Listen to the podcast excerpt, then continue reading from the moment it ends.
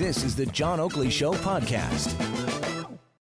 Let's get back into it. With the fascinating account of the billionaire murders, the mysterious deaths of Barry and Honey Sherman.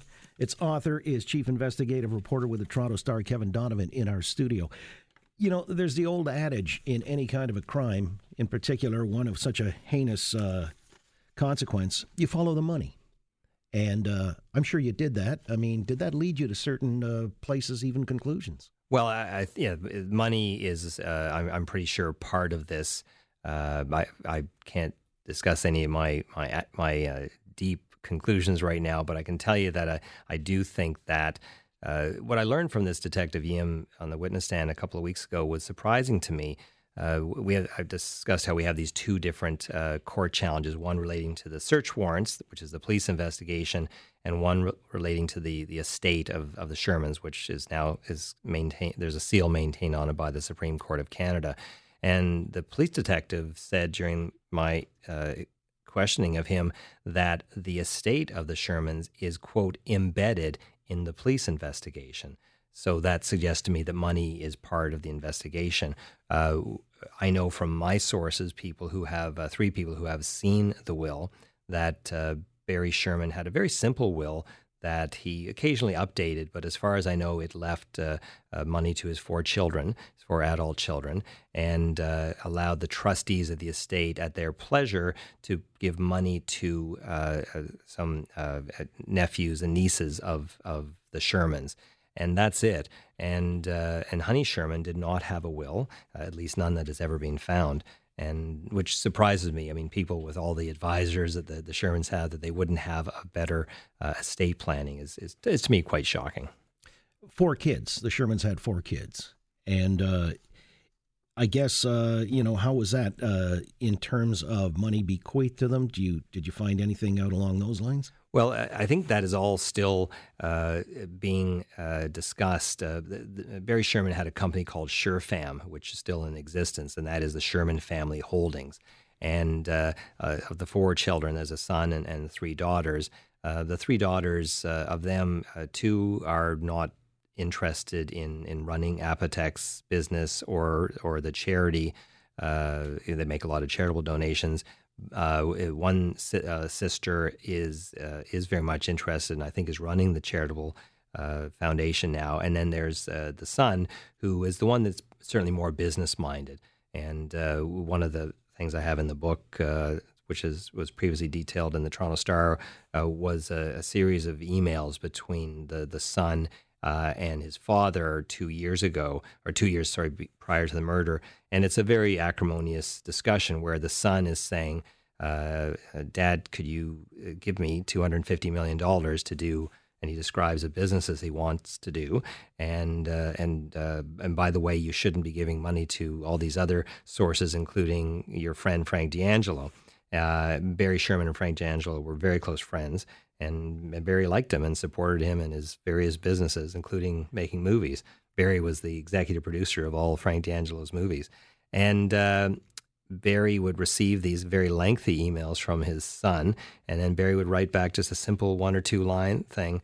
Uh, one of them was quite a cutting remark from the father to the son saying, I've been doing this for many years with a lot of success, and uh, the decisions I've made will likely make you a multimillionaire.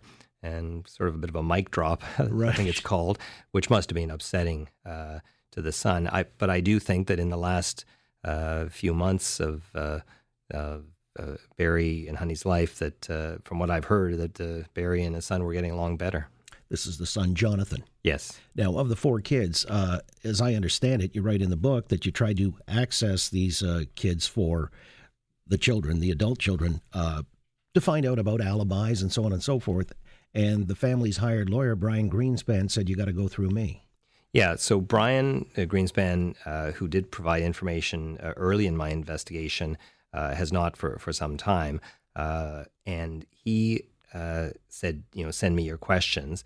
Uh, I didn't get any response, and then I sent emails, uh, letters to to the children, and did get a response from from Jonathan saying that. And I sent 31 questions of, of things about business, and and also asking the question I asked everybody: Where were you on the Wednesday, and where were you on Friday when the bodies were found? And and Jonathan wrote back to me uh, saying that uh, it was quote insane that I would ask these questions of him. Uh, and he said, by the way, I'm sending all of your questions and I'm I'm writing out my answers and I'm going to send them to the Toronto Police. And uh, as far as I know, he did. Uh, so uh, of course, I have the questions, but I don't know what his answers were. He also said that he has offered himself up to be interviewed by Detective Brandon Price, who's the lead detective. I don't know if that has happened, but uh, he says that in, e- in an email, which I was copied on, and so was Detective Price. So I know he actually said that. It's interesting that uh, there are two streams in play here. Uh, it seems like there's a police blackout, yet there's a $10 million reward from the family through Brian Greenspan. And uh, the information, as pointed out, would tend to go to somebody maybe seeking a reward. Uh, so, what do they do with that information, the private stream? A great question. They, uh, until July, uh, early July of, of, this year, of 2019, on almost a weekly basis, Brian Greenspan's private team was sending uh, a USB key uh, of uh, information tips that they got from the tip line, they would send it to the Toronto Police. And the Toronto Police uh, uh, has have, they've told me that they feel that they have to check out all these tips. Now I can tell you that at least one of the tips uh, I learned this in court is from a psychic, and so I'm getting a sense that the Toronto Police probably would, would rather not have had to, to see all these 363 tips in total. July 2nd, I think, of this year, uh, those tips stopped. Uh, they stopped going to the police. And one of the things that I think shocked, uh, surprised all of us in the media last year was that they gave out this um, information about the reward, a $10 million reward, and they asked people to send the information to the Sherman family and not directly to the police. And I, I mean, I've we've seen rewards offered over the years, and typically it's it's more like $50,000 uh, for information leading to the arrest and conviction, but please contact the police. Um, I also find it interesting that at no time in this investigation have, have the police said, uh, uh, asked people to contact them. Uh, you know, do you have any information? Which we do see often. They'll mm-hmm. put out a press release on a on a case. So that leads me to believe that the, you know the police uh, the police have their theory and they're now trying to to prove it. And of course, it's it's difficult uh, in a court of law to uh, to to prove something. And I think the police don't want to lay charge or charges unless they're certain that they're going to. Uh, uh have a result.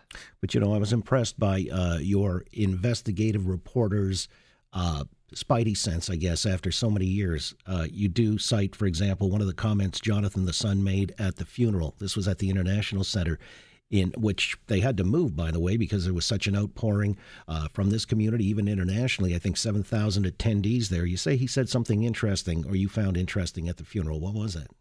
Uh, there, was some comments that uh, I mean, I didn't uh, obviously know the Shermans of the Sherman family, but friends of the Shermans told me that they uh, just didn't like some of the things that were said uh, by Jonathan, and, and one of them was a uh, comment he made about uh, his mother. And, and Honey Sherman uh, had a lot, she was a tough uh, woman, had some quite s- serious physical uh, ailments that she battled through over the years, including cancer and hip replacements.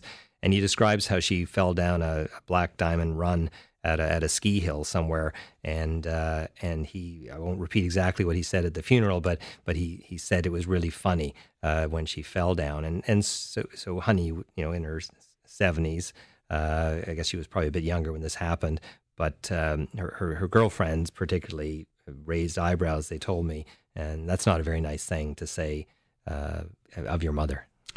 Yeah, it's starting to, uh, well, it has all of the trappings of uh, a great whodunit and uh, the documentation here is phenomenal. I mean, there are so many other things that we could have lit on here. Uh, the marks, the tie marks around the wrists, but they were removed, never found. Uh, Honey Sherman's jewelry found several weeks later out on the, the driveway. I mean, Kevin, uh, this is a corker of a whodunit. And as you say, uh, police may be closing in. You have your own theories. We'll see if uh, those somehow sync up, and uh, there may yet be a sequel to it. But a great piece of reporting. Kevin Donovan, the billionaire murders, the mysterious deaths of Barry and Honey Sherman. I appreciate you coming in this afternoon. Pleasure to be on, John. You got it. Thanks for listening to the John Oakley Show podcast. Be sure to rate, review, and subscribe for free at Apple Podcasts, Google Podcasts, and anywhere else you get your on demand audio.